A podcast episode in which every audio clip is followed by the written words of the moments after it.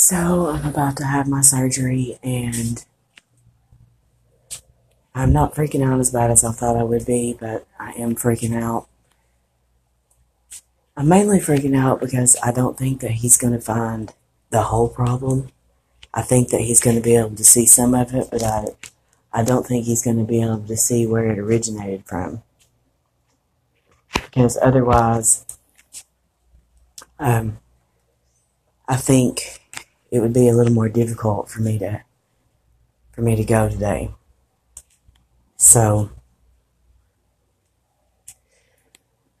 but the um, constant like running in my throat, like liquid is running down my throat, didn't start until the last um, while, and it's been doing it consistently since, you know, and it's gotten so bad that I can't breathe. And um, initially, that wasn't the issue. It started with something else, and it's turned into this. But um, I'm noticing that when I wake up, my airway is blocked and my heart's pounding. And um, do I think that what's been done can look as if it's due to something else? Absolutely.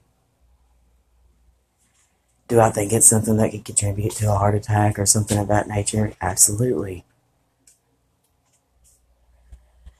So hopefully, um, at least find out that much so and can stop whatever is literally drowning me here.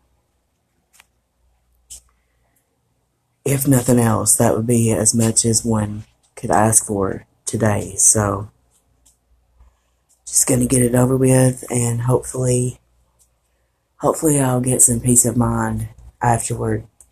But I am afraid that I am afraid that if he doesn't find anything then something still has to give. Like I can't this just can't continue. I mean, you have to, you know, breathing is, is something that one has to do.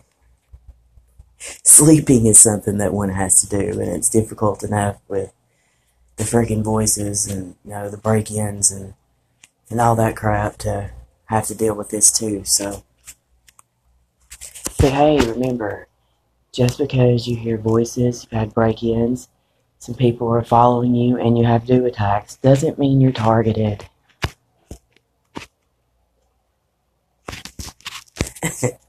I hope this podcast finds you well and in the best of health.